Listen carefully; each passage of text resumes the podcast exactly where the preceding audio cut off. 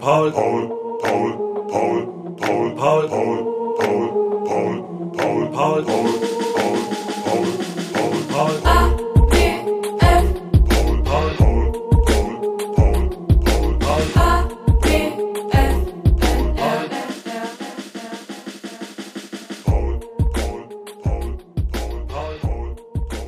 Mein lieber Toto, wie geht's, wie steht's? Wunderbar. Außer, dass ich mit dir jetzt am Flug diesen bescheuerten Podcast machen muss. Podcast, du weißt doch nicht mehr, wie das Podcast. Das ist ein vom Pod, von, es wird, ich weiß gar nicht, warum das so heißt. So, ich dachte, das kommt von Postkarte. Ja, dass man so eine Postcard. Wir sind Pod, Podstars. Nein, also äh, Podcasts sind dafür da, dass es, glaube ich, oh, ich sollte als Podcaster eigentlich wissen, was Podcast heißt. Ne? Also es wird gesendet und es ist ein, muss ja irgendeinen Grund haben. Wer hat wohl den Podcast erfunden? Vielleicht war es einer, der gesagt hat, Postkarte und der andere hat falsch verstanden. Aber eine Postkarte wäre ja was, was man sendet und Ja. der andere empfängt. Das machen wir ja. Podcast ist eher was anderes. Es gibt ein bisschen Hintergrundgeräusch. Wir sind in einem Flugzeug. Wir nehmen in einem Flugzeug. Vor allem, weil du einen sehr schönen Satz zu mir gesagt hast, der mich sehr gefreut hat. Ähm, äh, also früher beim Fußball, also ich habe immer in einer Fußballrunde Fußball gespielt und habe immer, wir haben uns immer getroffen und dann sind wir unterschiedlich hingefahren und dann gab es auch mal eine Zeit, wo ich vielleicht keinen Führerschein hatte und dann gab's äh, einen Kumpel, der war immer nett und hat gesagt, komm, ich fahre dich kurz rum. Und der hat mich dann kurz nach Hause gefahren, nach dem Fußballspielen, wenn man geduscht ist, dass man da jetzt nicht mehr Bus und Bahn fahren muss. Und jetzt haben wir zum ersten Mal gearbeitet, können wir gleich mal besprechen, wie das alles so war. Und dann hast du aber freundlicher sagen, also du hast dann gesagt, komm, ich flieg dich kurz rum. Nein, ich habe gesagt, du kannst mitfliegen. Ja, ich weiß, aber ich finde aber den, den Begriff des Rumfliegen. Also, du bist danach nach LA geflogen und hast gesagt, es wäre noch ein Platz frei, ich darf, ich, ich darf äh, hitchhiken auf eine Art. Und äh, deswegen war ich dann da. Und jetzt sitzen wir aber ja schon einen weit. Also wir, wir fangen mal an andersrum. Wir äh, haben am Wochenende in Kanada zusammen ein Formel-1-Rennen äh, angeschaut und äh, äh, partizipiert da drin. Es war mein Comeback, äh, don't call it a comeback, aber es war ein Comeback. Wie, du bist ja nun mal mein Boss, du bist mein Auftraggeber, wie habe ich mich denn geschlagen? Hast du schon die Zahlen gesehen? Am Dienstag kommen ja mit die Zahlen. Sehr, sehr strong. Hast du das schon gesehen, dass äh, die Social-Media-Wertung Mercedes, AMG, F1, Petronas absolut äh, gewonnen hat gegen Ferrari und Red Bull? Okay, das habe ich nicht gesehen. Und wie benchmarkt sich das gegen unsere anderen guten Wochenenden Äh, zweitbestes Wochenende, des Jahres? korrekt. Und das beste Wochenende war Bahrain. Okay, das Auftaktwochenende. Ja. Schau, was mich besonders gefreut hat, ist eigentlich, dass wir ja über viele Jahre eng miteinander zusammengearbeitet haben. Zuerst mit Nico, dann mit Luis. Und du dann sehr direkt gesagt hast, und das höre ich selten, ich kann nichts mehr dazu beitragen. Ich habe alles gemacht äh, und ich glaube, mich freut's nicht mehr und ich muss was anderes machen. Und viele Leute versuchen so, they try to hold on. Wenn etwas Ja. gut ist und man verdient, dann macht man das einfach weiter und hofft, dass das unentdeckt bleibt, dass vielleicht die Kreativität nicht mehr so da ist. Und du hast gesagt, Cut, ich mache was anderes und dann war, war das eigentlich für uns beide so äh, mal aus. Und jetzt ist die Formel 1 in der Zwischenzeit eigentlich ganz gut gelaufen. Aber du hast gesagt, ich würde gern zurückkommen, nicht weil nur das Thema so gut gelaufen ist, sondern weil es mich auch freut. Und das sieht man an der Arbeit. Ähm, wir sind ja immer gut miteinander ausgekommen, haben auch viel gelacht und das war, macht Spaß. Deswegen, das, das Mitfliegen ist ja nicht nur beruflich, sondern weil es auch, auch Spaß macht. Ich glaube auch, also tatsächlich war es ja auch eine Reisegruppe. Du bist ja nicht allein unterwegs, sondern es waren ja so fünf, sechs Jungs und es war richtig jungsmäßig auch. Also es waren schon Alpha-Tiere. Da war die beiden James dabei, die ja nun mal, also James Allison, ich habe noch nie jemanden so gut erklären lassen. Also was war die Frage, wie, was, wo kommt eigentlich eine nautische Meile her oder wie, wo, also irgendeine Fachfrage, warum, nee, warum wird ein, der, die Geschwindigkeit eines Flugzeuges zwar umgerechnet auf kmh oder Meilen pro Stunde und dann angezeigt, aber eigentlich wird die gemessen in zweierlei Sachen, Mach und Knoten. Knoten. Und wie werden eigentlich Knoten berechnet? Und das hast du, James Allison, wa- was, der ist, äh, das, ich, ich weiß nicht ganz genau, was seine Karriere war, also einer der Superbrains der Formel 1 am Ende, ne? Einer der schlausten Ingenieure, die es gibt da draußen. Ja, unser Chief Technology Officer äh, mit dem größten Erfolg eigentlich, muss man sagen. Er ist ein, äh, ein Doktor aus Cambridge, PhD, also äh, akademischer geht's gar nicht. Selbst ein Pilot, äh, Kunstflugpilot, aber unglaublich äh, wissend und gebildet und dem kann man solche Fragen stellen, aber auch ziemlich blöde Fragen. Der hat dann auch da die eine oder andere ähm, Geschichte.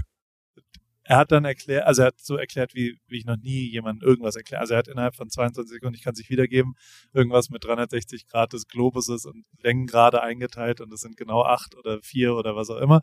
Ähm, dann der andere James, der ja nun mal der Chef-Taktiker ist und auch jetzt nicht auf den Kopf gefallen ist. Ne? Ja, Chief Strategy ähm, macht die ganze Strategie in den Rennen, generell aber auch die Strategie des, des Unternehmens. Also auch nicht auf den Kopf gefallen, auch ein Doktor. Und der hat auch einen Doktortitel. Der hat einen Doktor, ja. Hast du einen Doktortitel? Nein, eher ein Doktor, aber der ist, das ist, das ist irgendwie Schattenboxen. Hast du ihn gekauft in so einer bulgarischen äh, Universität? Nein, ich habe den interessanterweise verliehen bekommen und habe auch ein schönes Foto, das habe ich meiner Mutter geschickt, aber das ist nicht die echte Sache. okay. Also ich, ich führe nicht den Titel. Dr. Toto Wolf. Wäre nicht schlecht. Professor Doktor? Dr. Prof ja. also eine Professur habe ich, eine Gastprofessur in Oxford. Also aber da darf man sich ja noch nicht Professor nennen. Nein, also, schade. Ich ja habe gefragt, ob sie mich Professor nennen kann, haben sie gesagt, nein, das heißt hier anders. Hast du so einen coolen Oxford-Pulli dann?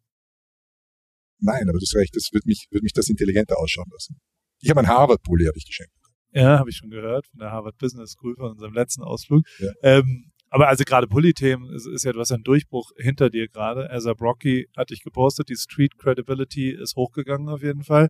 Es gibt, also ich, ich muss sagen, aber ich habe, also, was mir nicht gefällt, ist, du hast mir irgendwann mal gesagt, dass äh, die, die, deine Fluguniform Paris wäre.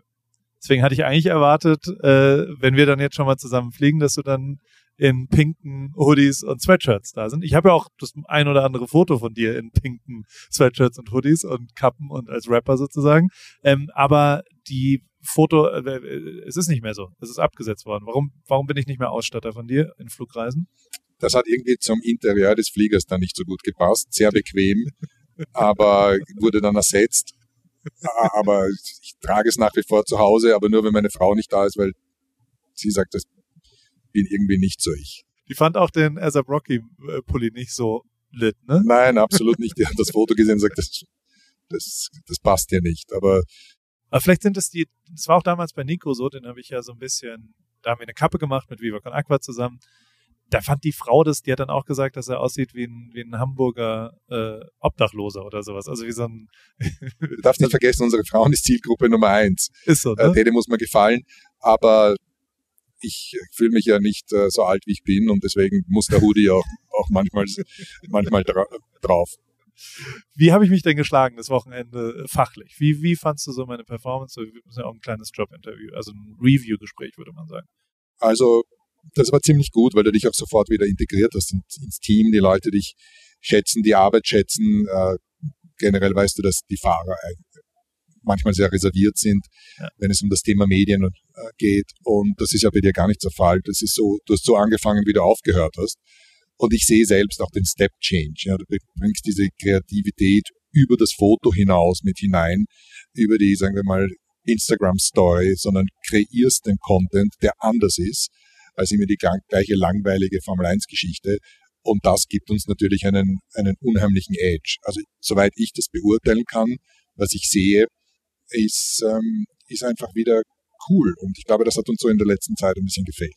Hat Susi was dazu gesagt? Hat sie gesagt, okay, Insta-Stories? Hat sie irgendwas dazu gesagt? Als Zielgruppe Nummer eins? Zielgruppe Nummer eins findet generell nicht immer alles super. Ich Deswegen habe ich auch keinen Instagram-Account oder Twitter, weil sie doch starke Bedenken hat, dass ich da irgendwas Falsches machen könnte. Und deswegen, ja, das, da ist, sie ist Zielgruppe Nummer eins, aber vielleicht in den Themen, sie ist eher Social Media, ähm, was ist das Gegenteil von affin? Äh, Defi, das zweite Wort. Defin, Social Media, also das ist noch so ihr Ding. Äh, okay. Die, ähm, also mir hat Spaß gemacht auf jeden Fall. Und ich glaube, das merkt man auch. Also so, so ich habe versucht mit Energie, ich habe mir äh, ich bin eh an einem guten Punkt gerade, weil ich so, so energetisch gerade an, an, einem guten Ort bin und, und, laufen gehe morgens und mit der Energie da rausgehe und das, das äh, mir auch vorgenommen habe. Ähm, und das hat mega Bock gemacht. Ich habe so einen kleinen Plan gemacht, dass man Freitag irgendwie ne, meine Geschichte, wie ich so zurückkomme und mich da reinlaber, äh, erzählt. Samstags dann die von George und Sonntag die von Louis. Das war schon anders, weil ist ja auch, da muss man ja alle anderen ein bisschen auch weglassen in der Geschichte, weil eine Geschichte kann nicht vier äh, parallel, also du kannst nicht vier Geschichten auf einmal erzählen, sondern du kannst nur eine Geschichte alleine erzählen. Das fanden nicht alle äh, von Anfang an gut, sagen wir es mal so, weil das ja dann, du tendierst ja dazu und da ist tatsächlich was, wo ich, wo ich äh, nochmal von dir erklärt bekommen wollen würde, was die Kundentheorie von dir so oft äh, bestimmt wirklich da ausmacht, vor allem für mich ausmacht, weil, also für mich ist genau die Kundentheorie teilweise falsch für das, was ich mache, weil ich will eben nicht das tun, was Fans oder Follower oder was auch immer gerne hätten, sondern ich will das tun, was ich gerne. Ich will die Geschichte erzählen, die ich zu erzählen äh, würdig finde und eben nicht das, was, was der Consumer, also wenn ich der Kundentheorie folgen würde für meine Personal Brand Paul Ripke, dann würde ich äh, meine Frau zeigen und meine Kinder zeigen und würde noch viel mehr teilhaben lassen daran, was ich esse, wie ich äh, meine Daily Skin Routine, die es nicht gibt oder also wirklich überall mitnehmen. Und ähm, wie ist es zu vereinbaren oder ist es vielleicht Dienstleister versus Kunst? Also erklär mir erst nochmal die Kundentheorie bitte. Einmal sauber, damit ich sie hier auf Aufnahme habe und sie mir wieder anhören kann. Also zuerst hat die Kundentheorie nichts mit Auftraggeber zu tun, per se. Sondern die Kundentheorie ist von mir, dass ich für mich definiert habe, wer hat positiven Einfluss auf mein Leben. Und das sind meine Hauptkunden. Meine Frau, meine, meine Kinder. Also alles, was ich mache, ist in erster Linie darauf abgezielt, dass ich sie damit glücklich mache und mich, im, mich und meine Tätigkeit so synchronisiere, dass es auch für sie gut ist. Meine nächsten Kunden sind meine Mitarbeiter. Alles, was ich tue, ist, um den, die Mitarbeiter zu schützen, den Mitarbeitern einen Rahmen zu geben, damit wir gemeinsam erfolgreich sind. Und Fand ich übrigens, wenn ich kurz unterbrechen darf, einer der krassesten Momente, wo ich dich in Miami war ich ja schon mal kurz zu Besuch und stand ja manchmal so im Flur rum und dann gab es einen kleinen Konflikt in einem der Bereiche, wo halt irgendwer sich nicht so ganz sauber benommen hat. Und einer der Betreuerinnen, die, die den Bereich betreut hat, die hast du gefragt, wie war es denn? Und dann hat sie gesagt, ah, war ein bisschen schwierig, waren zwei, drei Leute, die jetzt nicht absolut sauber sich verhalten haben. Und da hast du dich so krass vor die gestellt, wie es, das fand ich echt beeindruckend, weil du unbe also absolut rigoros, also ja klar verdeutlicht hast, ich rufe die sofort an, ich werde sofort einschreiten und also so, so als allererstes Mitarbeiter schützen. Als allererstes, du hast so stringent vor die hingestellt, wie ich selten das erlebt habe, weil man hätte ja auch sagen können, naja, was hast du falsch gemacht, wo hast du dich vielleicht daneben, die sind aber vielleicht wichtig für uns, das sind unsere Kunden vielleicht, aber das, du, also da warst du ja wirklich Mitarbeiter first. Na, absolut, das ist ja die, das ist der zweite Kunde. Und am Ende des Tages sind mir die Mitarbeiter wichtig. Ich habe ein Interesse gerade die Marketingleute an dem Wochenende, ich möchte niemanden ausschließen, aber Marketing war ziemlich überladen mit vielen ja. Gästen. Miami Wir haben über 1000, über 1000 Leute ähm, gehostet. Und da ist es dann zu einer Situation gekommen, dass jemand betrunken war und sich nicht ordnungsgemäß ver verhalten hat gegenüber den, den Mädels. Und da kenne ich dann überhaupt nichts. Also rausschmeißen und du kommst nie wieder. Egal, ob das jemand ist, der bei uns äh, ein Sponsor ist oder was auch immer, das ist dann für mich absolute, absolut rote Karte und dabei bleibt es auch dann. Aber das ist auch eben, wie gesagt, wieder die, wieder die Kunden. Das sind Menschen, die mir wichtig sind, die, die mich glücklich machen, die dazu beitragen, dass wir erfolgreich sind. Und ja, das ist die Kundentheorie. Und da geht es nicht immer nur darum, wo man jetzt am besten monetarisieren kann, sondern da geht es da, da geht's, äh, da geht's darüber, dass da geht es darum, dass wir das machen, was wir, was wir lieben, was wir auch wahrscheinlich oder hoffentlich am besten können, wenn wir das so definiert haben für uns. Und dass wir das machen für all dene, für all diejenigen, die uns wichtig sind und dadurch uns wiederum oder bei uns zu einem besseren Leben beitragen. Und die dritten Kunden sind dann vielleicht diejenigen, die den finanziellen Beitrag dazu leisten können. Dann sind wir da beim Auftraggeber, um dein Leben glücklicher zu machen. Aber für mich ist das nur, wie gesagt, die dritte Kategorie. Und deswegen, äh, ich glaube, wenn man nur nach dem Geld gesteuert wäre oder für das Geld gesteuert werden würde, dann, dann wirst du am Ende damit auch nicht glücklich. Und in der Reihenfolge hörst du auch, also deren, die Prämissen des Kunden, also du, du tust dann Dinge, die jeweils den Gruppen gerecht werden. Also du überlegst darüber, dass, dass deine Familie zufrieden sein muss mit dem, was du produzierst, quasi auf eine Art, oder deine Mitarbeiter damit zufrieden sein müssen, was sie auf die Beine stellt. Oder wie darf ich das verstehen? Mit der Ja, ganz genau so. Äh, es macht mein Leben besser, wenn der Kunde zufrieden ist und glücklich ist. Und deswegen ist vieles, was ich tue, davon beeinflusst, dass ich, dass ich da eine, eine, eine gute Situation habe, weil es natürlich auch gut für mein Leben ist. Das heißt, am Ende Ego ein bisschen hinten ranstellen und merken, dass äh, wenn die drei Sachen funktionieren, dann wird man automatisch glücklich. Viele Menschen, die erfolgreich sind, die ich kenne, haben ein Ego. Viele haben ein zu großes Ego und die sind dann auch zu nah an der Sonne wie Icarus und stürzen ab. Ich glaube, das ist ein Phänomen, das wir oft gesehen haben und du und ich auch besprochen haben immer wieder. Ja, ja. Und deswegen ist es wichtig zu verstehen, okay, Ego kann ein guter Antrieb sein, kann aber auch der Killer sein. Und deswegen musst du dich am Abend im Spiegel schauen, beim Zähneputzen und dir denken, wo war ich heute wieder ein Idiot? Und wo ist es mir durchgegangen? Das ist unheimlich wichtig, diese Selbstreflexion. Was kannst du denn gut? Weil du davor gesagt hast, was, was, du willst das machen, was du gut kannst und hoffentlich, äh, was, was kannst du gut? Ich glaube, ich bin ein guter Psychologe. Ich, gl- ich glaube, dass ich gut, oder sagen wir mal so, nein. Ich bin ein guter Psychologe. Ich kann gut rechnen. Mir macht die Investmentwelt Spaß. Und ich glaube, dass, dass ich das auch ganz gut kann. Und Racing ist mein Thema, das verstehe ich. Ich habe ein Interesse für den Menschen und ich bin ein guter Storyteller ohne zu bullshitten, weil damit fällst du ziemlich schnell auf die Nase.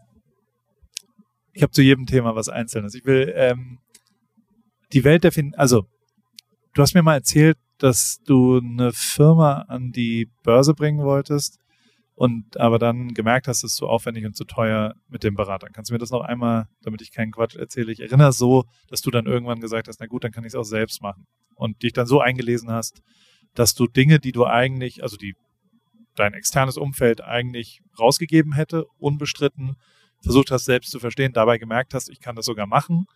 Ähm, und das versuche ich sehr, sehr oft. Also da, da hast du mich sehr inspiriert, eben Abläufe auch zu verstehen. Gar nicht dann unbedingt machen zu müssen, aber zumindest alle Sachen davon zu verstehen, was da passiert und nicht darauf zu vertrauen, dass irgendjemand anders das perfekt versteht. Wie war die Geschichte sauber erstmal über den Börsengang, damit ich keinen Quatsch erzähle? Die Geschichte war so, dass mich dieses Investmentumfeld sehr interessiert hat und ich deswegen Spaß gehabt habe, mich einzulesen. Und umso mehr ich verstanden habe, umso mehr habe ich, bin ich zu dem Entschluss gekommen, dass ich das selbst machen kann. Da ging es gar nicht explizit um einen Berater, sondern äh, für mich war das Thema Börsengänge dann so interessant, dass ich dann beschlossen habe, das mache ich jetzt einfach selbst und ziehe die Banken hinzu, die, die regulatorisch einfach verpflichtend waren. Dann haben wir das gemeinsam gemacht. Und das war jedes Mal eine aufregende neue Erfahrung, die, die mich und meine Mitarbeiter dann beim nächsten Mal besser gemacht hat. Racing. Du, bist, du warst ganz gut heute, muss ich sagen. Du bist äh, heute auch Autos im Kreis gefahren gegen einen der Jameses und gegen einen siebenfachen, eigentlich achtfachen Weltmeister. Ähm, du konntest mithalten, ne? Das hat mich, also. Erstens macht, finde ich es ganz, ist richtig gut zu sagen, einen siebenfachen, eigentlich achtfachen Weltmeister. Für mich unbestritten, ja. Ja, die, der Zettel sagt was anderes, aber im Herzen wissen wir, wie es gelaufen ist. Aber ja, das ist, ist wie Radfahren. Am Ende des Tages geht es dann aber um die kleinen Unterschiede und ich merke schon, wenn ich mit dem Louis um die Wette fahre, dass das einfach ein anderer Level ist. Da sind aber dann nicht Sekunden dazwischen, sondern die, die findet man relativ einfach, sondern es geht dann darum, die Nuancen. Und äh, für mich macht Spaß, dass wir da racen können, aber wenn es tatsächliches Racing wäre, würde ich kein Land sehen.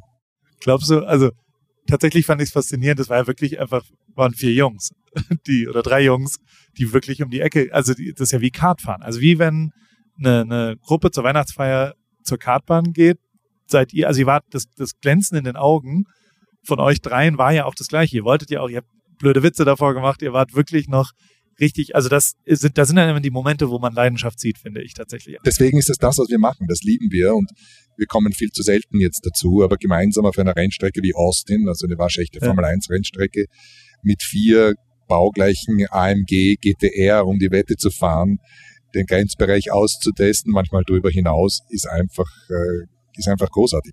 Gibt für mich als Hobby fast keinen größeren Spaß. Kurzwerbung. Guten Morgen, Paul. Auf jeden Fall hoffe ich, dass du schon wach bist, denn ich brauche mal kurz deinen Rat. Für mich geht es am Wochenende nach Paris und ich würde gern einen Pain au Chocolat bestellen können, ohne mich zu blamieren. Naja, wie frischst du denn deine Fremdsprachen auf, wenn du unterwegs bist? Hast du nicht mal einen Tipp für mich? Meine liebe Hanna, ähm, äh, bonsoir Anna, oh, bonjour Anna, un pain au chocolat s'il vous plaît. Ähm, oder je voudrais un pain au chocolat s'il vous plaît wäre die französische Antwort, aber das hilft ja nicht weiter, wenn man einfach nur einen Satz gesagt kriegt. Und ich kenne es ja auch, mein Französisch ist auch komplett eingerostet. Ich hatte es aber als erste Fremdsprache im Bunsen-Gymnasium ab der fünften Klasse. Heißt nicht, dass ich irgendwie besser Französisch spreche als du. Ich habe aber einen brühheißen, super guten äh, Tipp, weil ich kenne das Problem, äh, fremde Sprachen lernen ist heute einfacher denn je und zwar mit Bubble, die preisgekrönte Sprachlern-App mit Sprachkursen für 14 Sprachen, Englisch, Spanisch, Italienisch, Französisch, Portugiesisch und Türkisch.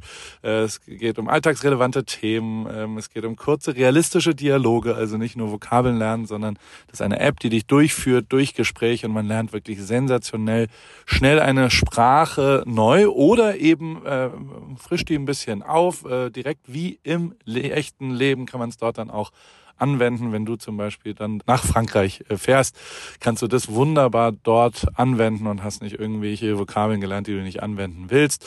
Ähm, über 200 SprachexpertInnen haben das Team äh, von Bubble, äh, haben dort quasi Lerninhalte erstellt und alles ist individuell auf Erstsprache der Lernenden oder auf verschiedene Lernziele ausgerichtet für den Beruf, für die Reise und so weiter und für jedes Sprachlevel verfügbar. Das Ganze funktioniert so. Eine Lektion dauert circa 15 Minuten und die 15 Minuten, die hat ja wohl jeder von euch da draußen und auch du und auf dem Weg zur Arbeit, in der Bahn, in der Mittagspause am Flughafen. Äh, wann und wo du lernen willst, entscheidest du selber und es gibt eben Lektionen über Podcast-Spiele bis hin zu Online-Gruppenunterricht. Ihr könnt aus einer Vielzahl an Lernmethoden wählen. Das kannst du auch, liebe Hanna. So bleibt das eben abwechslungsreich und effektiv. Und es gibt sogar eine KI-gestützte Spracherkennungssoftware, eine Lernerinnerung und viele weitere hilfreiche Features. Also, du kannst dein Leben damit individuell nach deinen Bedürfnissen gestalten und Hannah äh, hol dir jetzt die Bubble App und äh, dann wird dann Französisch und dann äh, Pain au Chocolat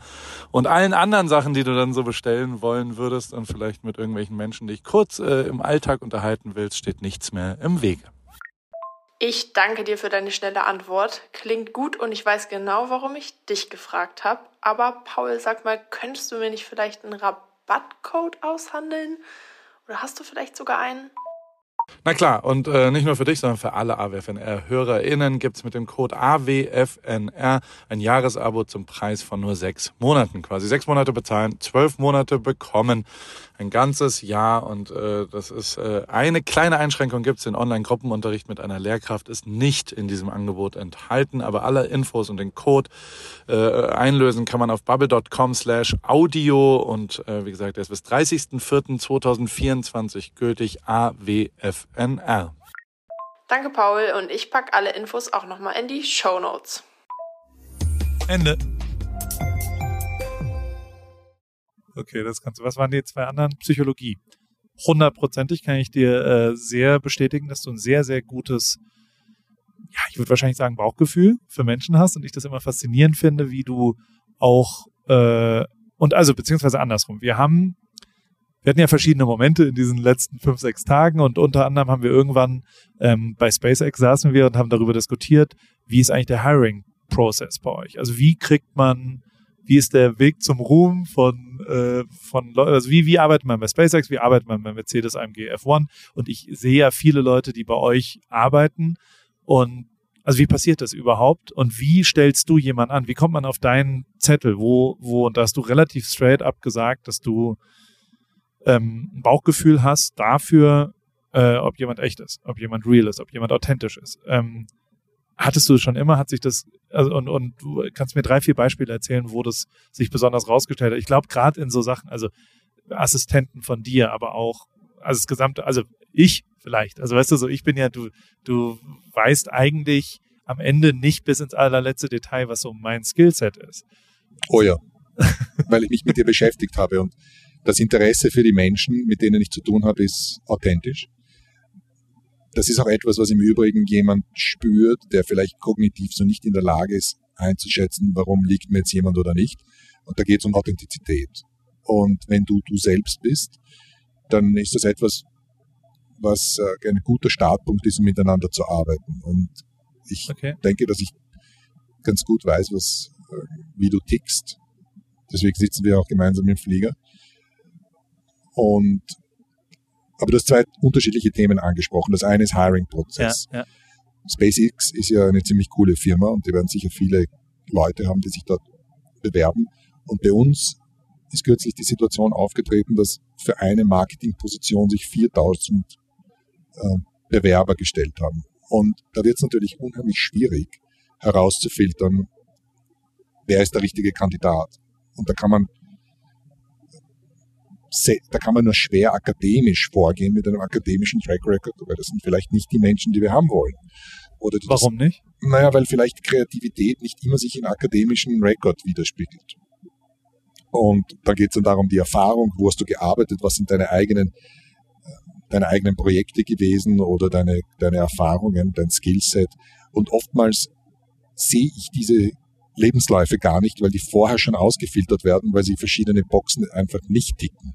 Und was dabei herausgekommen ist, dass das genauso wie für uns bei SpaceX ein Problem ist.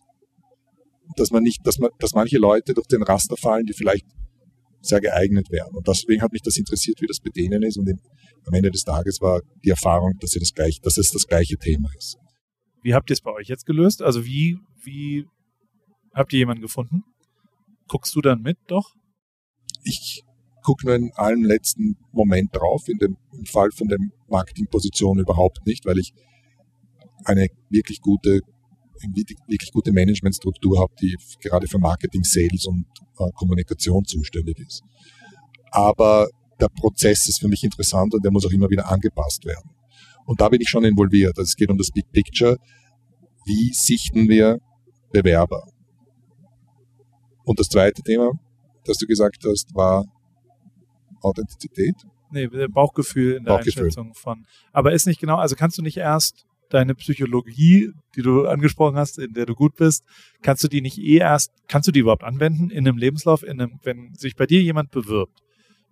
Kannst du das beurteilen? Also kriegst du, wie, wie kann man dich überzeugen, dass du dir überhaupt, oder wo hörst du auf schnell? Also ich kann, ich kann mal offen aus meiner Sicht so, so ein anderes Level, mir völlig klar.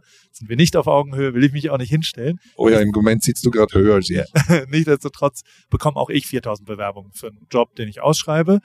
Und bei mir ist es genau das, deswegen habe ich gerade Schiss gekriegt, weil genau du das gesagt hast, was bei mir passiert. Ich steige ganz oft aus. Also so, bei mir gibt es ein paar Sachen, wo ich, also wenn jemand äh, austauschbare Sätze in den ersten Absatz schreibt, der, also jeder ist bewirbt sich oder wenn jemand zum Beispiel begründet, dass er sagt, ich habe übrigens zufällig gerade die Bewerbung gesehen, als ich Freitagabend nach Hause gekommen bin und dachte mir, warum nicht bewerben, deswegen bewerbe ich mich jetzt. Dann denke ich, okay, das ist schon aktives Stehlen meiner Zeit, weil ja, natürlich bewirbst du dich, du schreibst mir eine Mail. Also da, da werde ich schon sauer und dann lese ich gar nicht erst weiter und mache sofort die nächste E-Mail sozusagen. Wo, wie bekommt man hin, und das ist ja beidseitig, also es ist ja als Bewerber auch, wie bekommt man eine gute Bewerbung hin, um es zu schaffen, zu dir? Also wie kriegt man es überhaupt hin, dass du einen Bauchgefühlmäßig, äh, also wie kriegt man die Hürden hin?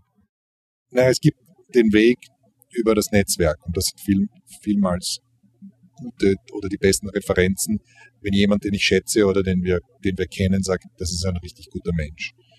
Dann äh, kommst du auf dem direktesten Weg dazu. Aber leider, und das tut mir leid, auch weil ich einfach nicht genug Zeit habe, werden viele von den Bewerbungen einfach laufen durch unser HR-System.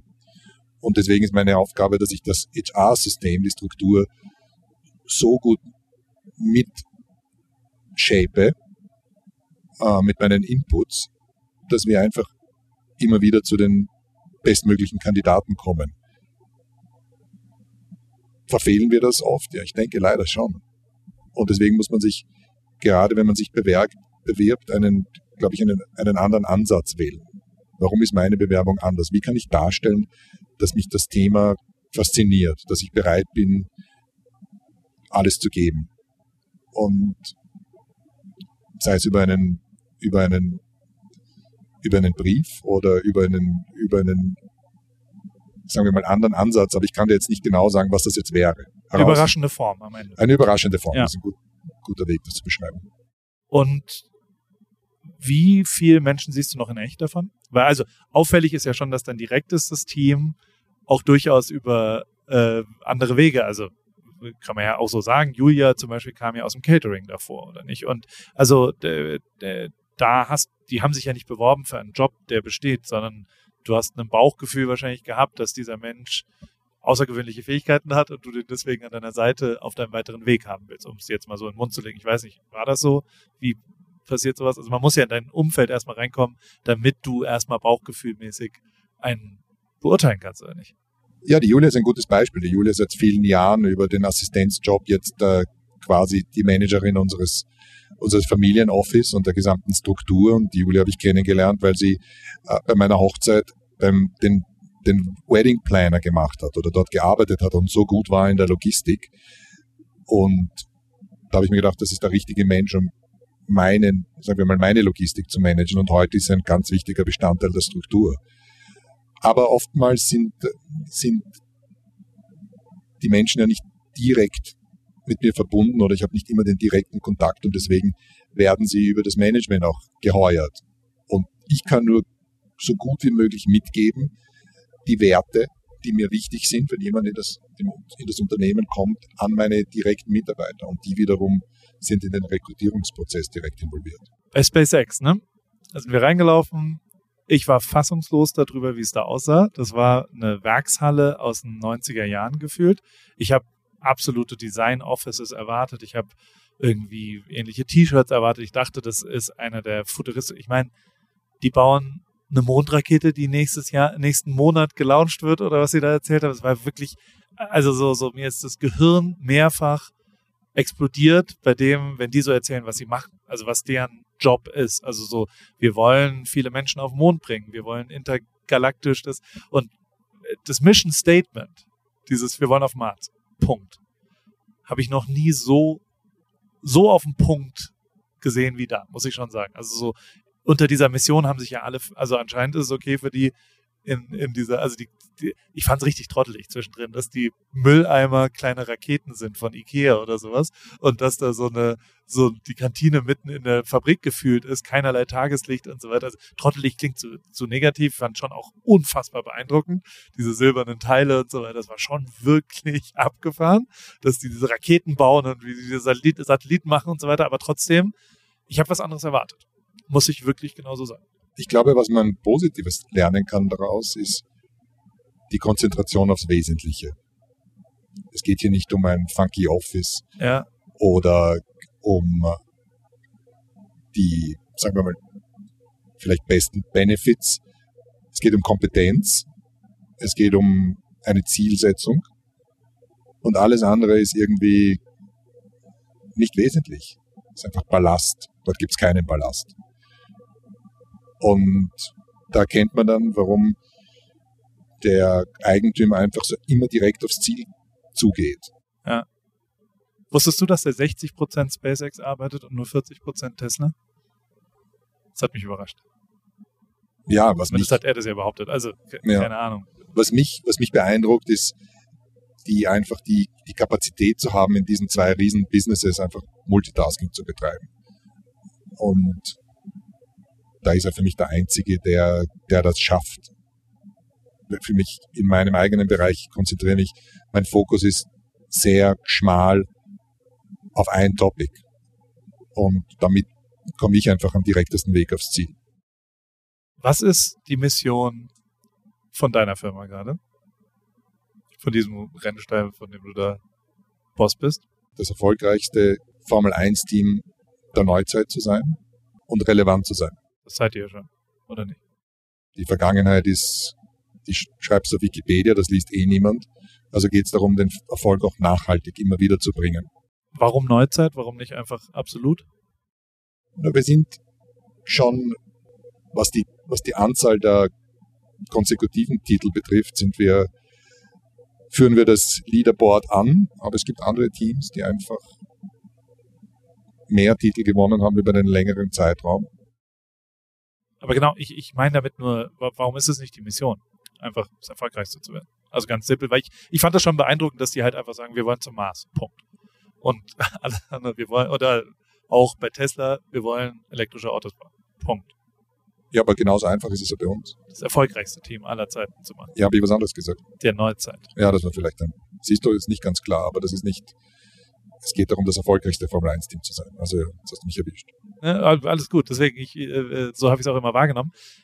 Glaubst du, ähm, man bekommt Leute darüber, also ist das, äh, gelingt dir das, Leute so zu motivieren, dass sie einen extra Weg gehen, dass sie leidenschaftlich ihren Beruf ausüben und wie gelingt es dir, falls es dir gelingt? Wichtig ist, dass du die, die gemeinsame Zielsetzung definierst und wenn du diese, wenn diese Zielsetzung interessant genug ist oder spannend, dann bedeutet das Purpose. Purpose ja. motiviert den Menschen viel mehr als vielleicht diese wichtigen, aber dann doch Trivialthemen wie Geld und Power. Und das ist natürlich bei einem Sportteam einfacher als in einem konventionellen Business, aber man sieht es auch wieder bei Basics, wie sehr diese, wie sehr dieses, diese Purpose einfach so eine große Rolle spielt, dass die Menschen einfach über sich hinausgehen, weil sie an das Thema wir landen am Mars glauben. Und das ist bei uns ganz ähnlich, einfach das erfolgreichste Formel 1-Team zu sein. Jetzt hast du ja, hast du auch dort in, an dem Tag oft darüber gesprochen, wie kriegt man es hin, dass, dass kein Burnout entsteht bei 120-Stunden-Wochen, die bei SpaceX stattfinden vor einem Raketenlaunch. Und ähm, wie die ja auch so im Nebensatz gesagt haben, ja, wir haben drei Raketen, wir hatten drei Launches am Wochenende, war mir auch nicht klar, dass die äh, durchgehend Falcon 9 Raketen da hochjagen im Auftrag von verschiedenen äh, Unternehmen. Und also das, das fand ich richtig abgefahren. Ähm, hast du ja einen anderen Ansatz als jetzt SpaceX, muss man sagen, oder? Also bei, bei, bei dir, bei euch gibt es ja keine 120-Stunden-Wochen. Bei uns läuten die Alarmglocken, wenn ein Mitarbeiter über 100 Stunden geht, weil ich der Meinung bin, dass, ich, dass das nicht nachhaltig funktioniert. Ich glaube jetzt auch nicht, dass der richtige Mensch für uns arbeitet, der die 38-Stunden-Woche macht und um fünf nach Hause geht. Es wird Zeiten geben, wo man einfach länger und intensiver arbeiten muss. Aber es geht auch um den Output. Und ich bin durchaus bereit, das machen wir auch, zu diskutieren, ob es gewisse Bereiche im Unternehmen gibt, wo man eine, wo man einem, einer Homeoffice-Lösung äh, zustimmen kann. Wo sehr stringent allerdings verfolgt wird, ob die, ob die KPIs auch erreicht werden. Also ich bin da nicht total dogmatisch. Ich glaube auch nicht, die alte Theorie, du musst als Erster im Office sein, als als Letzter rausgehen, ist etwas, was aus, was aus den Menschen das Beste herausholt, weil wir alle anders sind. Und das ist wieder das Interesse für den Menschen, dass wir versuchen, einfach jeden Tag zu leben, zu sagen, was, was ist das, was sind die Rahmenbedingungen, die ich jemandem geben muss, dass er den bestmöglichen Beitrag erzielt. Ist deswegen auch, also du hast ja auch eigene Erfahrung in dem Thema ähm, können wir auch mal kurz thematisieren. Ähm, und du hast mit InstaHelp eine, eine Firma, die sich genau um dieses Thema ja auch kümmert, wie man, also erklär mir einmal ganz kurz, was InstaHelp macht. Ganz genau weiß ich es nicht. Das Thema Mental Health liegt mir natürlich sehr nahe, weil das auch etwas ist, worunter ich mein Leben lang gelitten habe. Und ich sage das nicht leichtfertig. Ja.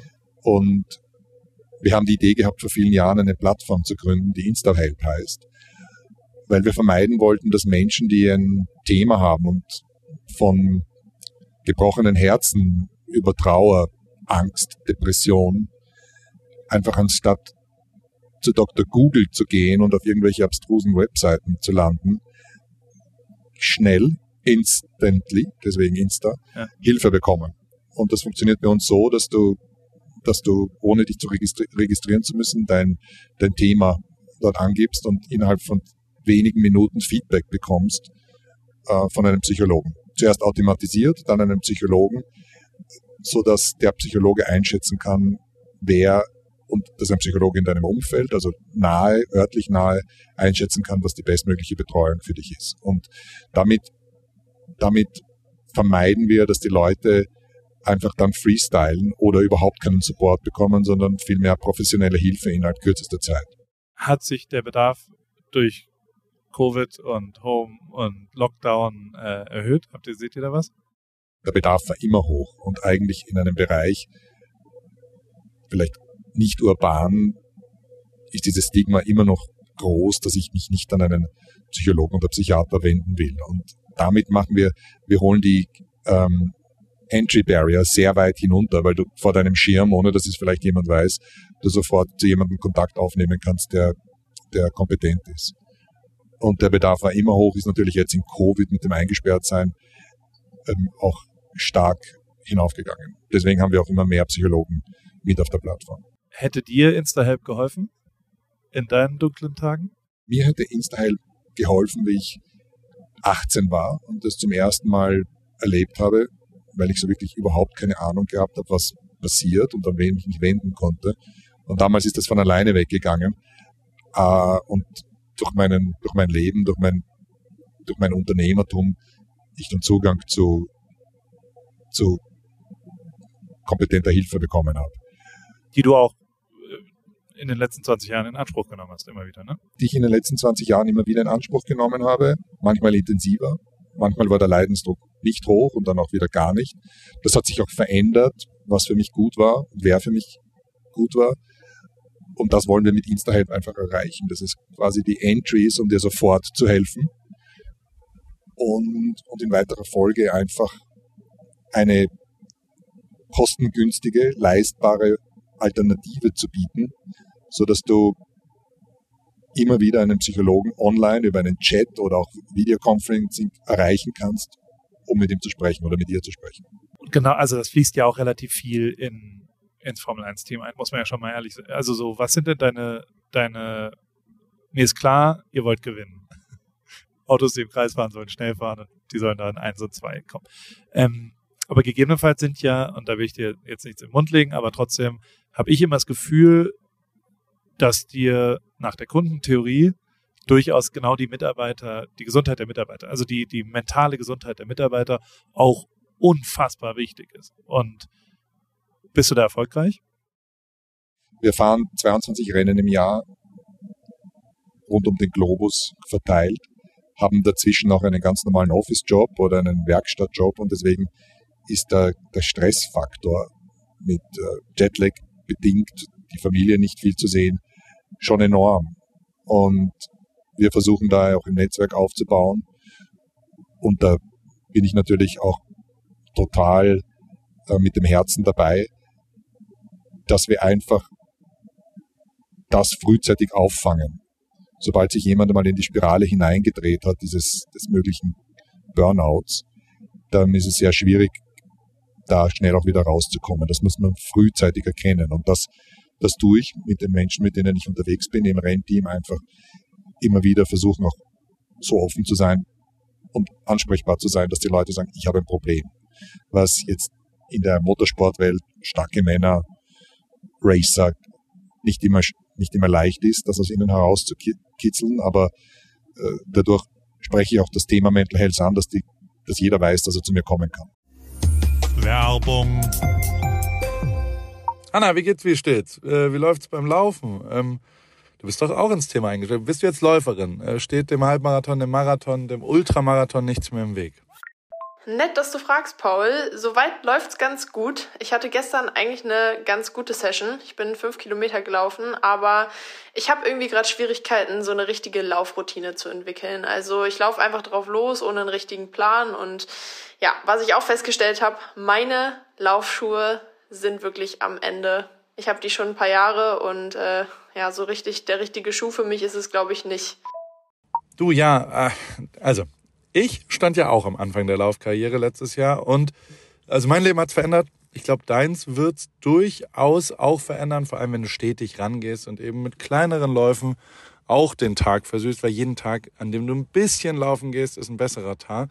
Aber es geht natürlich schon auch sehr um die richtige Sportausrüstung, besonders der richtige Laufschuh ist eine ziemlich entscheidende Rolle, nicht nur zum Thema Wohlfühlen und als Equipment, sondern auch als Motivation. Okay, verstehe. Danke für die Tipps. Aber sag mal, hättest du vielleicht auch eine bestimmte Schuhempfehlung für mich? Ja, äh, hundertprozentig. Adidas Supernova ist der Schuh meiner Wahl für dich. Auf Salando gibt's den äh, auch für alle AlltagsläuferInnen, die mit diesem äh, Fragen konfrontiert werden. Gibt's genau eine richtige Antwort, glaube ich. Den Adidas Supernova steht eben für Super Komfort. Und äh, falls du dich fragst, was macht denn so super den Supernova? Ähm, der ist in Sachen Dämpfung, Passform und Komfort in einem perfekten Mix abgestimmt und dadurch super für alle, die einen zuverlässigen, leichten Schuh zum Laufen suchen und vor allem für jedes Level. Kilometer für Kilometer, super Komfort, super Nova. Und das ist ja tatsächlich echt eine ziemlich entscheidende, also letztes Jahr war das ja auch so, dass äh, wir unterschiedliche Schuhe bei Adidas testen durften und auch den Supernova haben wir da vielleicht auch schon mal ein bisschen gesehen. Insofern, ähm, das ist genau der perfekte Schuh zum Reinkommen, zum Trainieren wenn man dann wirklich einen Halbmarathon und einen Marathon, ein Rennen äh, rennt, kann man vielleicht sich noch was gönnen, aber erstmal damit der perfekte, zuverlässige, komfortable Laufschuh. Den gibt's wie gesagt auf Salando und äh, vor allem in neuen Farben. Ich danke dir, Paul. Schaue ich mir direkt an und für die ZuhörerInnen packe ich die Infos auch wie immer in die Show Notes. Ende. Glaubst du, es muss sich generell was verändern? Auch, also weltweit darüber? Also wie, wie gehen denn so, ich finde es schon faszinierend, wie so Unternehmen wie Google oder Apple, aber auch natürlich SpaceX oder eben die Formel 1 oder äh, Fußballteams oder also wie, wie, wie die, sie müssen sich ja gerade verändern und sie wollen sich auch verändern, was einfach ihre Mitarbeiterführung äh, angeht. Und das finde ich auch faszinierend, wie unterschiedlich der Ansatz jetzt da. Also ich war auch schon mal in Google beim Hangar, das ist schon echt abgefahren. Da sind sehr viele Tischtennisplatten. Bei SpaceX wird sofort gesagt, bei uns werden sie keine Tischtennisplatten. Also so, so, das sind ja dann auch ganz unterschiedliche Wege. Meinst du, es gibt den richtigen Weg oder sind die alle wieder auch individuell, wo es hinkommt? Erstens ist wichtig, dass Menschen, die in der Öffentlichkeit stehen und die als erfolgreich wahrgenommen werden, sich zu diesen Problemen bekennen. Und das hat in der Formel 1 stattgefunden. Lando Norris, einer von den jungen ja. Heroes, hat gesagt, dass er immer wieder unter diesen Themen leidet. Lewis Hamilton äh, hat das gesagt, Nico Rosberg. Und ich spreche da natürlich auch eine andere Zielgruppe an, nämlich auch den Manager. Und vielfach sind gerade in Unternehmen Leute unter Stress, ähm, die sich jetzt nicht so identifizieren können mit einem Formel-1-Weltmeister. Und für die versuche ich irgendwie Role Model zu sein, dass ich sage, ich auch.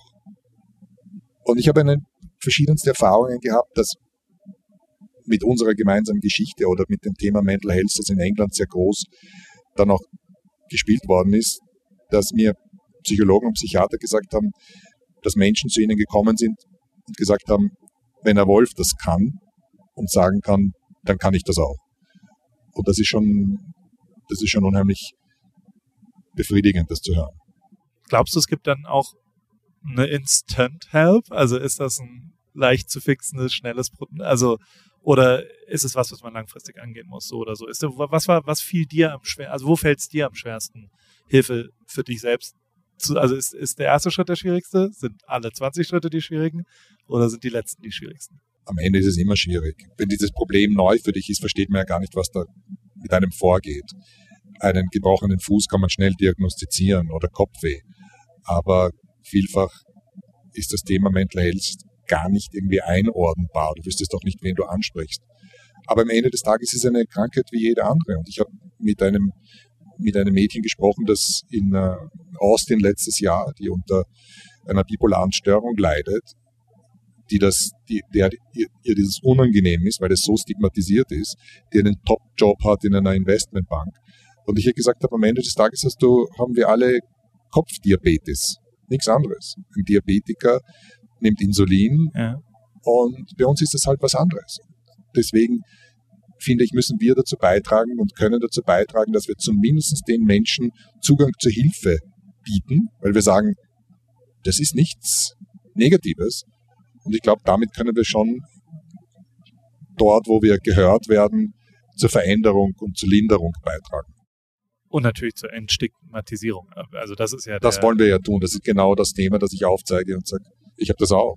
Man kann trotzdem happy sein und ein, ein erfolgreiches Leben führen und von Zeit zu Zeit muss man eine, hat man halt Kopfweh oder, oder Migräne, die ich im Übrigen auch habe. Du hast sehr viel über, über Menschen, die zu nah am, äh, an der Sonne, Icarus und abstürzen und die, ähm, dann redest du auch immer mal wieder von der Ökonom Ökonomisierung der Aufmerksamkeit. Ein Buch, was du äh, früh gelesen hast. Was, was hat dich da so, so fasziniert? Was, was meinst du mit der Ökonomierung der Aufmerksamkeit? Also das Buch, der Titel des Buches heißt Ökonomie der Aufmerksamkeit. Entschuldigung. Aber du hast das schnell aufgenommen. Ja. Am Ende des Tages heute in vielen Berufen geht es ja darum, Eyeballs zu catchen. Die Aufmerksamkeit bietet dir die Möglichkeit, Kunden zu akquirieren. Und viele, auch durch das Thema Social Media beeinflusst, viele Leute hasch, haschen darum, einfach Aufmerksamkeit zu generieren. Man schaut auf Follower, totaler Blödsinn in meinen Augen. Ja. Wenn du die großen Accounts anschaust, dann sind da wahrscheinlich mehr als 50 Prozent Bots. Niemand kann mir erklären, dass ein Instagrammer 400 Millionen Menschen hat, die ihm folgen. 5 Prozent der Weltbevölkerung. Das ist ein Schwachsinn. Ähm, und Ja, stimmt. Ja. Aber naja, gut, meine Followerzahl ist auch schwer zu erklären, wenn man sagen kann. ja, das kann ich jetzt nicht kommentieren, weil ich weiß nicht, welche Bots du dir eingekauft hast. Aber Keiner das sind total abstruse äh, Kennzahlen, Likes oder Comments. Die Hälfte der Comments sind sowieso auch wieder Bots. Und deswegen geht es darum, die richtige Aufmerksamkeit zu generieren, sofern man das will. Wenn das für den Job wichtig ist, und ich denke, in deinem Job ist es sehr wichtig, als, als Künstler und als Influencer Aufschlag zu haben, eine Audience zu haben. Und das ist eben nicht einfach, weil viele in dem Bereich tätig sind und du dir überlegen musst, wie kann ich diese Aufmerksamkeit bestmöglich nutzen, um sie zu monetarisieren. Deswegen Ökonomie der Aufmerksamkeit. Und wie kriege ich das für mich hin? Erzähl mir mal, wie, wie kann ich äh, das, oder tue ich es vielleicht schon gut? Wie, also wie ist denn, wie ist deine Wahrnehmung von meinem Beruf? Du bist Künstler und ich, das, was du machst, nehme ich als kompetent wahr und als interessant und das ist mal der wichtigste erste Schritt, das ist die Basis. Geschichten zu erzählen, Storytelling ist nicht genug, wenn man nicht liefert. Aber dann geht es natürlich auch darum, wie steche ich hinaus. Und von dir weiß ich, dass 2014 ein wichtiges Jahr von, für dir war, wie, die deutsche, wie du mit der deutschen Fußballnationalmannschaft Weltmeister geworden bist, quasi. Ähm, dass du bei uns mit dabei warst, dass du in Deutschland ein Household Name bist, wegen Yoko. Und das machst du schon ganz richtig. Aber es ist natürlich, die Competition ist nicht ohne. Was kann ich noch verbessern? Also wie, naja, wie, oder wie fandst du die, die ganze Bottas-Foto? Wie, wie, wie hast du das wahrgenommen? ich glaube, wir haben jetzt noch zehn Stunden Flug und dann werde ich mich dann in der Nacht hinlegen und darüber nachdenken, wie ich es verbessern würde. Ja, sehr Gute, gut. gute Fragestellung. Die Waltere-Geschichte war schon, war schon stark, aber das bist auch wieder du, dass du so aus einer Situation, wenn du einen nackten Hintern von einem finnischen Rennfahrer fotografierst, in einem, in einem Fluss, damit richtig Zugriffe generierst. Das ist einfach die Kreativität. Und ich glaube, du hast mir gesagt, das hat einen richtigen Aufschlag gegeben in Monaco. Ja, Monaco gewonnen. Also das die Übergabe Valtteri äh, des ausgedruckten Bildes auch ein bisschen was zu tun hatte und die also die die physische, also das hat mir richtig Spaß gemacht. Da war ich richtig glücklich, weil also A, es ist natürlich was, was ich, das Foto gibt es ja von mir, es gibt von Joko, es gibt von Martin. Sollte es vielleicht auch von dir geben. Ich wäre absolut bereit, dich mal in einem, in einem Bergbach äh, zu besuchen. Das ist nicht meine Heimat Zielgruppe, vielleicht. auf die das gehen würde. die falsche Kunde. Äh, Naja, aber die Kundentheorie, Susi, würde sich drüber denn- freuen. Deine Mitarbeiter, deine Mitarbeiter freuen sich absolut Die wollen den über nicht so ein sehen? Foto. Also, das, das ist, ist glaube ich, anders.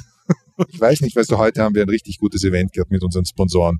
Ich bin nicht so sicher, dass der CEO von unserem Sponsor meinen nackten Arsch sehen will, wie er in einem Fluss badet. Und das ist ja die dritte Gruppe. Die Frau, die Frau sieht ihn jeden Tag. ja. Die Mitarbeiter wollen ihn nicht sehen, weil dann geht das Kopfkino los. Und der CEO wird es nicht verstehen. Aber das ist bei dir anders. Äh, bist du jedes Formel-1-Auto gefahren eigentlich? Nein, ich bin alle möglichen Rennautos gefahren, aber am Ende weiß ich, dass, wo meine Limits sind. Ich bin ja mittlerweile 49 plus ein Jahr alt. Und ein Downforce-Auto brauche ich mir nicht mehr anzutun. Aber also, du hättest einen Schlüssel. Du könntest schon Das Da gibt's keinen Schlüssel, das ist ein Knopf. Okay. Fahren die anderen? Also gibt's, sind da andere Teamchefs anders? Sagen die, komm jetzt, geh mal zur Seite, ich fahre einmal im Kreis. Nein, also die, die anderen können gar nicht Auto fahren. So, okay.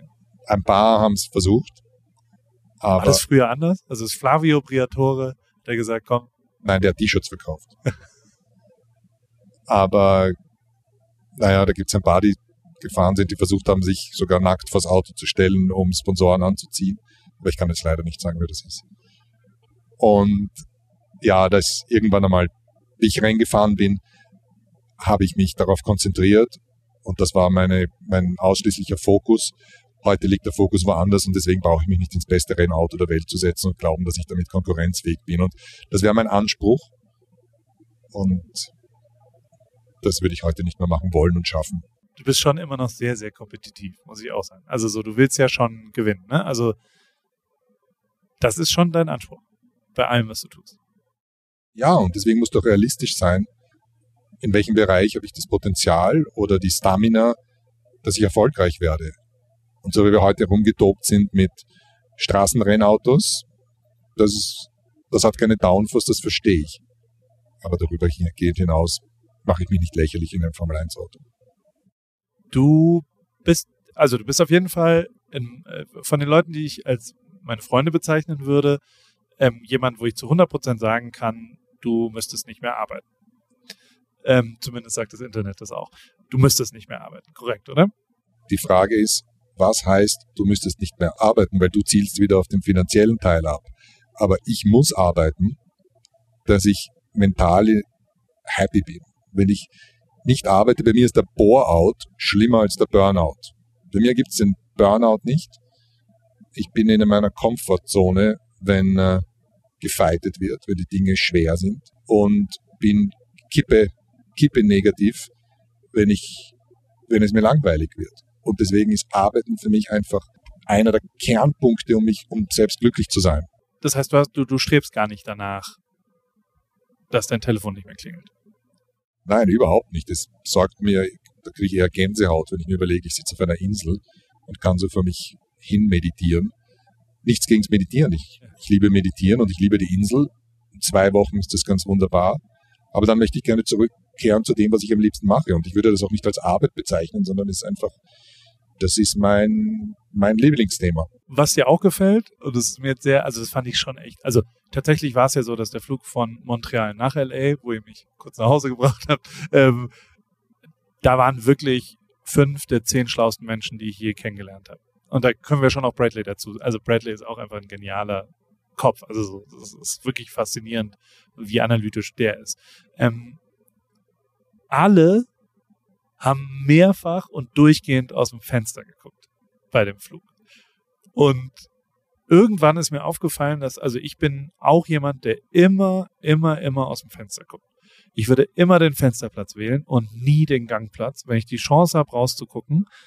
Ähm, Gibt es da irgendeinen Zusammenhang? Also sind, ich würde mich gerne, also jetzt habe ich mich dazu gezogen, ich, ich saß ja immerhin, in, ich, ich war ja in der Gruppe dabei und habe mich da reingesneakt und so weiter, obwohl du mich vorgestellt hast, auch sensationell, fand ich, hat mir sehr gefallen äh, bei SpaceX. Das ist Paul, he's the least qualified. Genial.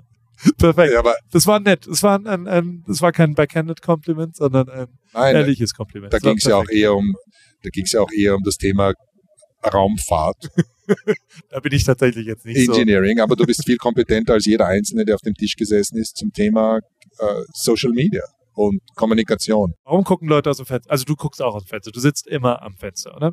Ich sitze immer am Fenster, ich ziehe mir auch keine Movies rein oder höre auch nicht viel Musik, sondern aus dem Fenster schauen bedeutet ja nachzudenken. Und das tun wir viel zu wenig. Wir lenken uns mit dem Telefon ab, äh, wir lenken uns mit Movies ab, wir brauchen ständig die Berieselung, die fast eine Sucht ist für mich, äh, von etwas anderes. Und ich nehme mich da auch nicht aus. Ich habe mir selbst auf meinem Handy 15 Minuten Limit gesetzt für Social Media. Twitter ist für mich ein gutes Auskunftsmedium. 15 Minuten. Pro Tag. maximal Instagram. Ähm, ja, ich mache relativ viel Twitter, das lese ich, aber ich habe auch einen Stealth-Account in Instagram, wo ich ein bisschen Voyeurismus betreiben kann. Aber auf dem insgesamt 15 Minuten gesetzt und es passiert mir oft, dass ich nach den 15 Minuten einfach nochmal 15 Minuten mache oder nochmal 15 Minuten. Und das ist negativ, weil in der Zeit hätte ich mich einfach hinsetzen können und nachdenken. Und das ist auch etwas, was ich bei meinen Mitarbeitern sehr stark befürworte, dass ich sage, ihr braucht es jetzt nicht einfach in einen Computer hineintippen oder so tun, als wärt ihr busy. Ich möchte gerne, dass ihr euren Stuhl zum Fenster dreht und dort mal 15 Minuten hinausstarrt. Weil, weil da, dabei Ideen entstehen oder, oder Ansätze, Ansätze entstehen, die wertvoll sind. Und aus dem Fenster starren, fünf Stunden, das war der Flug, den wir von Montreal nach LA hatten, waren zwei Stunden davon, dass wir alle nachgedacht haben. Und das war dieses Fensterstarren.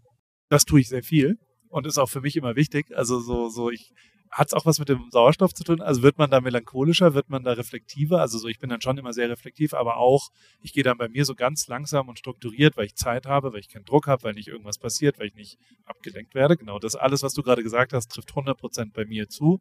Ähm, deswegen sind die Flüge für mich immer so entspannt, weil ich tatsächlich da auf neue Ideen und auch so ein bisschen merke, das eine muss man vielleicht abschließen. Das Deswegen habe ich auch äh, in unserem letzten Kapitel bin ich halt sehr, sehr viel geflogen 2019. Ähm, hatte sehr viel Zeit darüber nachzudenken, ob ich das noch machen will äh, in der Formel 1, ob das was ist, wo ich noch was beitragen kann. Ähm, Hat es auch noch andere? Also ist es auch noch, weil wir, also man guckt ja auch von oben auf, also man, man merkt, wie irrelevant man ist als Mensch, also mir, mir geht's dann immer so, ich denke dann immer, das Ganze, man guckt auf so Städte drauf und jeder Einzelne hat seine Themen mit sich selber und es ist einfach total scheißegal, wie wichtig ich mich nehme mit meinem Mini-Problem gerade oder, oder andersrum. Und wie, also, wie geht's dir da? Also, wenn du, was, an was denkst du, wenn du aus dem Fenster guckst? Also, wir sind ja da alle ganz anders, aber zum Thema, wie, wie klein wir eigentlich sind in dem großen Kontext, ist eine lustige Geschichte, die ich mit einem Freund erlebt habe, der gerade mit uns in der Kabine sitzt, Gernot ja. mit seinen Hornbrillen. Ja. Und wir nach Suzuka zum Grand Prix geflogen sind und über Nagoya geflogen sind. Nagoya ist eine unheimlich große Stadt, wo du mit dem Flieger sicher zehn Minuten drüber fliegst. Und er schaut da raus und nach ein paar Minuten murmelt er, ohne sich zu mir zu wenden, so viele Leute und keiner wird es überleben. Und am Ende zeigte das dann doch die Konzentration aufs Wesentliche. Wir haben dieses eine Leben, wir versuchen das Bestmögliche daraus zu machen, oftmals sehr schwierig, für viele Menschen sehr schwierig. Aber irgendwann einmal hat alles ein Ende und wir haben unsere eigene Geschichte, unsere eigenen Probleme, so wie diese Millionen von Menschen, die da unter uns waren. Und ich glaube, dass gerade wenn du in einem Flugzeug unterwegs bist, hast du diese Perspektive von oben, aber für mich vor allem wichtig, ich stehe nicht still. Ich bewege mich vorwärts und das auch noch schnell. Aber gleichzeitig habe ich die Zeit, nicht abgelenkt zu werden. Hast du Internet nicht, auf dem Flugzeug? Ja, aber abgedreht. Und abgedreht heißt ausgemacht. Ausgemacht. Okay. Ähm, dass ich nicht abgelenkt werde, dass ich aber nicht den Eindruck habe, dass ich nichts tue. Weil ich fliege ja von A nach B. Das ist ja ein, etwas, das ist eine Tätigkeit. Und deswegen ich den, die Muße habe, über verschiedenste Dinge nachzudenken, aber gar nicht aufgezwungen. Oftmals starre ich einfach nur an die Decke und manchmal kommt mir die ein oder andere Gedanke. Aber es ist immer ein Notizblock dabei mit einem Stift. Meistens steht da was drauf nach der Landung. Was stand da nach Montreal drauf? Erinnerst du dich noch? Ja, das waren alles technische Themen, die ich mit unserem Team besprechen wollte. Also da ist so gerade noch so die Emotion des Rennens dabei gewesen.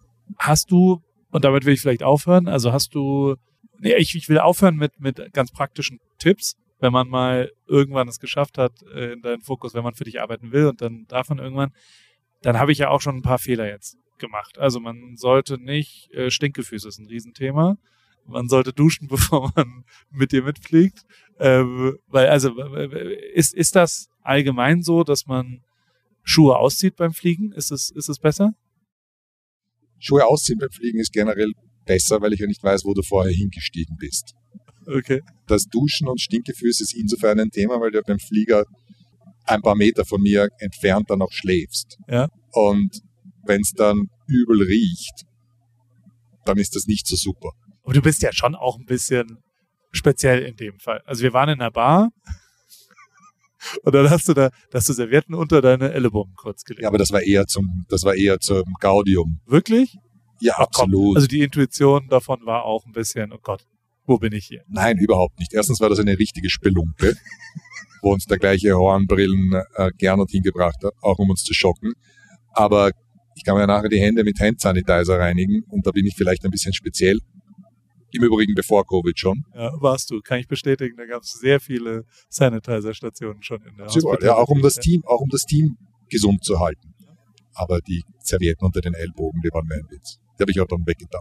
Hast du aber schon, also an dem Abend habe ich viel über dich gelernt. Habe ich erstens äh, die, der eine echte Satz, dass du erkennen kannst, ob jemand echt ist. Den hast du da gesagt, erstens. Zweitens hast du, ich würde dir sagen, dass meine Karriere nicht möglich gewesen wäre, also so, dass ich so glücklich bin, wie ich bin jetzt gerade, sowohl beruflich als auch privat als auch alles, wäre nie passiert, wenn ich nicht unnötige Gespräche geführt habe, weil ich nie wusste, was aus Situationen, aus Bauchgefühl, aus wer weiß, was daraus irgendwann mal wird und quasi nicht analytisch mit Leuten äh, sprechen, die einem jetzt erstmal nichts bringen. Das ist ja bei dir ein bisschen anders. da hast du ja schon, also da, da kam jemand an den Tisch und dann hat unser Hornbrillenfreund sich da über irgendeinen Quatsch mit dem unterhalten und hat mit dem connected. Und das fand ich sehr sympathisch. Ich mag den ja genauso sehr wie du ihn magst, den Hornbrillenfreund. Und äh, der, diese Bauch, also es war für dich jetzt schon so, dass du dachtest, hätte jetzt nicht zehn Minuten lang sein müssen. Nein, oder? also du, du stellst das jetzt so dar, als wäre ich berechnend mit jeder Kontaktaufnahme.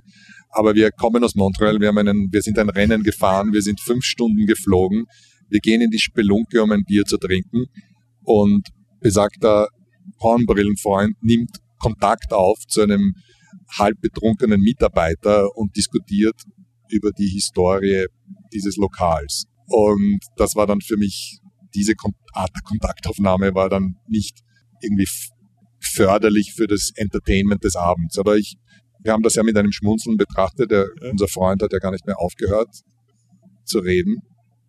Das ist dann irgendwie dann doch eine Fallstudie, oder? Ja, total. Also auch die krasseste Fallstudie fand ich die Frau, die zu Theresa hingegangen ist. Also was war denn da los? Also auch, da dachte ich auch, also erst dachte ich, die hat dich erkannt, weil also, Toto, ich sag's wie es ist, in meinem Freundeskreis bist du ein Sexsymbol.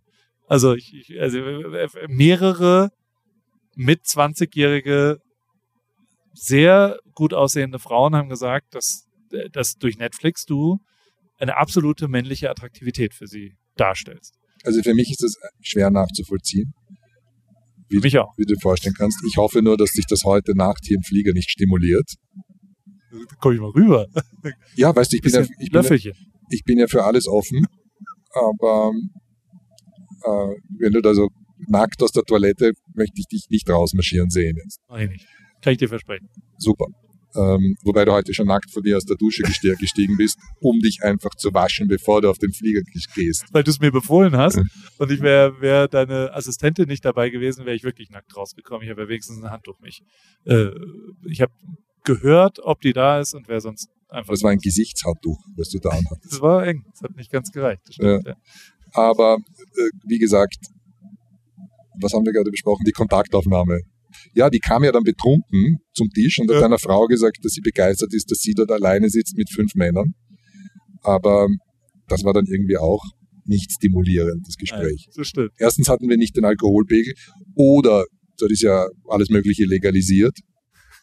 Auch das war echt ein interessantes. Wie fandst du das Gespräch? Also wie fandst du meine, ich habe ja mit den schlauen Jameson darüber gesprochen, ob Drogen irgendeinen Sinn machen. Weiche Drogen, legalisierte Drogen, Marihuana, Bonbons oder was auch immer. Die, die waren ja wirklich der festen Überzeugung. Also ich meine, der eine James hat gesagt, er will keinerlei Alkohol. Die trinken beide ja nicht. Oder Trinken keinen Alkohol, trinken keinen Kaffee, kein rauchen Kaffee. nicht. Ja, ja, ist ja auch stimulierend. Die wollen gar nichts, was sie in einen Geisteszustand bringt, der nicht der echte ist. Aber sie waren dann doch sehr interessiert, gerade äh, super intelligent, intelligent James, unser CTO, war interessiert, was das mit einem macht. Er hat viel gefragt. Er hat sehr Ja. viel danach gefragt, wann ich äh, Weed-Bonbons zu mir nehme und wann äh, ich Mushroom Microdose und wann das das passiert. Er hat ja, er hat ja auch gesagt, dass äh, er Mushroom Microdosen würde, also Psilocybin machen würde oder, oder Weed, wenn er unter Garantie wüsste, dass es keine, dass es keine Folgewirkung bei ihm hat, keine Einschränkung. Und das ist ja immer das, was mitschwingt. Das ist auch deswegen, warum ich das nicht anrühre, weil ich zu sehr Angst habe davon, dass es mit mir etwas macht, was mich, äh, was mich beeinträchtigen könnte. Danach. Wenn's, wenn ich wüsste, dass es super cool ist und es irgendwann einmal aufhört nach ein paar Stunden, dann esse ich auch ein paar Bonbons mit dir. Aber die, aber meine Einschätzung reicht dir da nicht als vertrauensbildende Maßnahme. Schau dich an, wie du da sitzt und dich, dich Oh. zerkugelst. Das ist genial. Auch das ist, also ich, ich bin, in eurer Wahrnehmung bin ich ja wirklich nicht ganz dicht, oder? Also auch dieses, Das ist total dicht. ich, dass ich die ganze Zeit hier äh, auf dem Boden sitze Total und dehne und Sachen mache. Das mit dem hier am Boden liegen, flach mit dem Kopf auf dem Teppich, das verstehe ich nicht. Aber ähm, nein, du bist ganz normal. Du bist, du machst dich manchmal dümmlicher als du bist, weil du bist ganz das Gegenteil von dümmlich. Aber das ist natürlich Teil von deiner Art. Hast du irgendwie so ein Bonbon jetzt gerade gegessen vorher, Nein. weil jetzt Nein. spacest du irgendwie hier weg.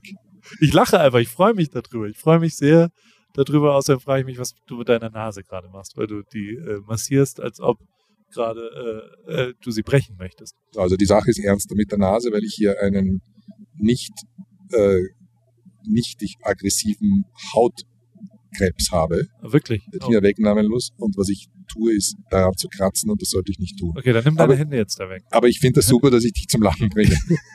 Nein, ich freue mich darüber mit dir. Also natürlich bin ich saustolz, dass ich auch nur irgendeine Rolle in euren Leben spiele, dass die überhaupt wissen, wie ich heiße. Finde Ja. ich total. Die Jameses dieser Welt, die Bradleys dieser Welt und auch du natürlich. Natürlich macht mich das ultra stolz, mit dir hier durch die Walachei zu und, und diese Jochen Schweizer Erlebnisreisen äh, erleben zu dürfen, für die äh, das ist ja Money Can't Buy und selbst wenn es Money buyen könnte, dann wäre es 10 Millionen Euro teuer an Inspiration, an, also ich finde es ja wirklich abgefahren, wie die durchs Leben gehen. Ich finde es auch abgefahren, wie sie, und natürlich verändert mich das, natürlich sehe ich das auch die ganze Zeit. und Ich finde es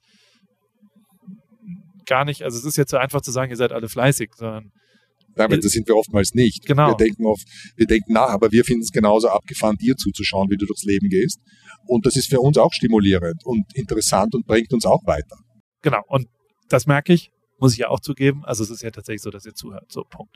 Und das würdet ihr nicht, wenn es euch nicht interessieren würde.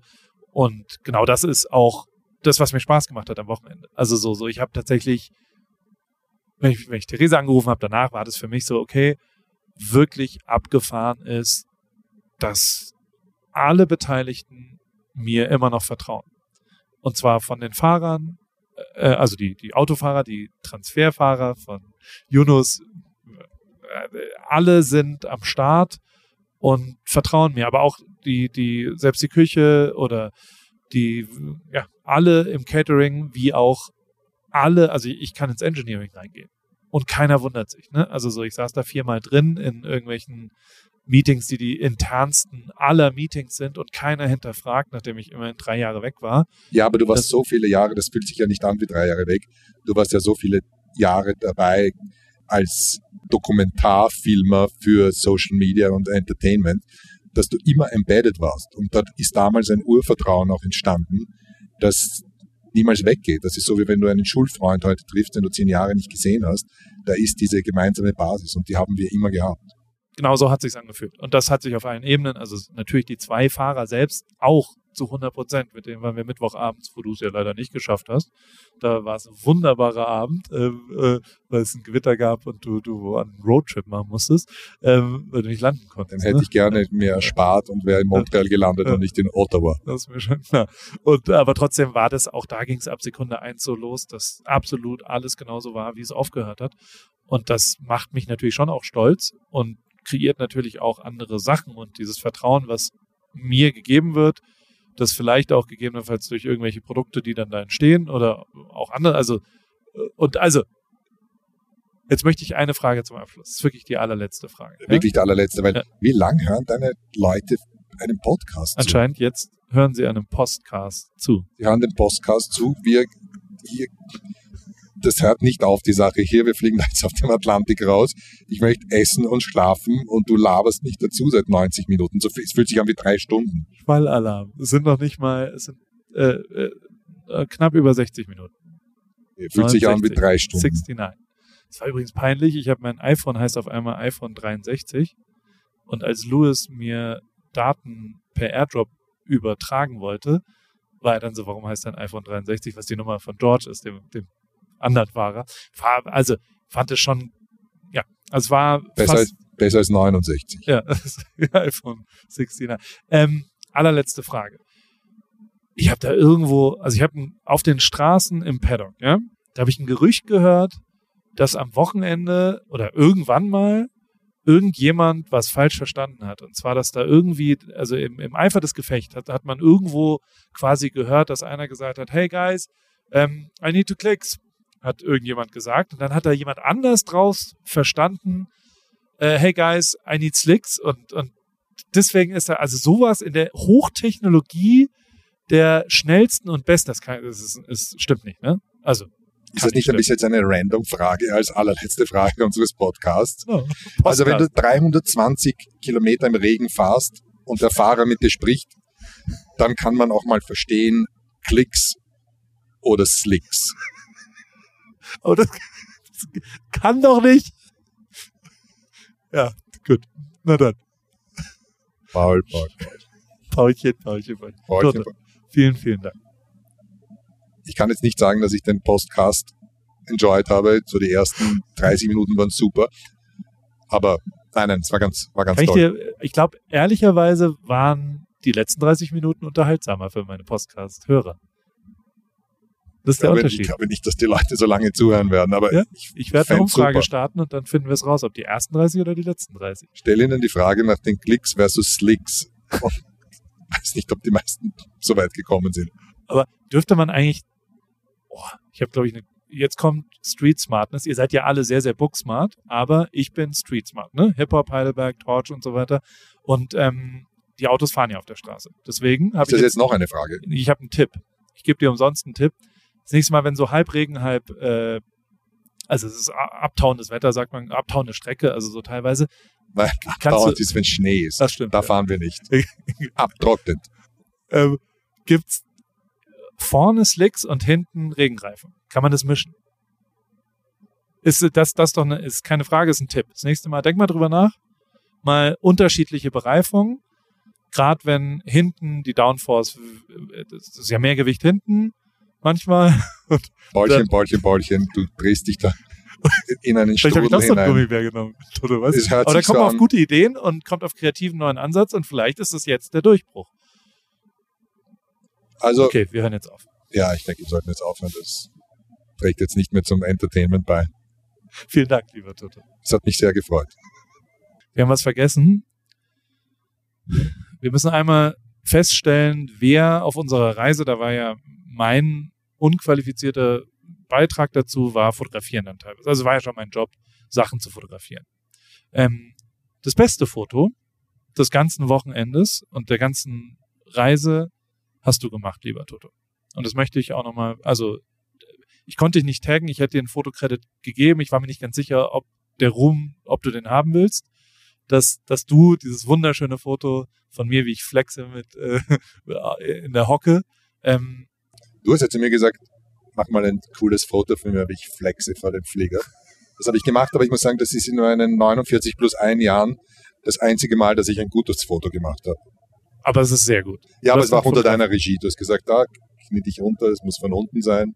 Es ist faszinierend, wie du hier, wenn das Mikro an ist, so tief stapelst, mir aber die letzten 28 Stunden die ganze Zeit erzählt hast, wie gut dieses Foto war. Ich habe das zweimal gesagt, dass ich gemerkt habe, dass ich Amateur, ein absolut über, über, also ein Überperformer in der Fotografie-Szene bist, dass du ein auf Instagram Millionen von Likes generieren könntest. vielleicht sollte ich auch ein Influencer werden. Das stimmt. Aber also, sehr gutes Foto, vielen Dank. Und der Ruhm gehört dir, dieses Fotos. Der Fotocredit ist hiermit offiziell an Toto, Dr. Toto Wolf, äh, aber nur Ehrendoktor. Ne? You made, you made, you made my day. So, jetzt können wir wirklich aufhören. Fertig aus.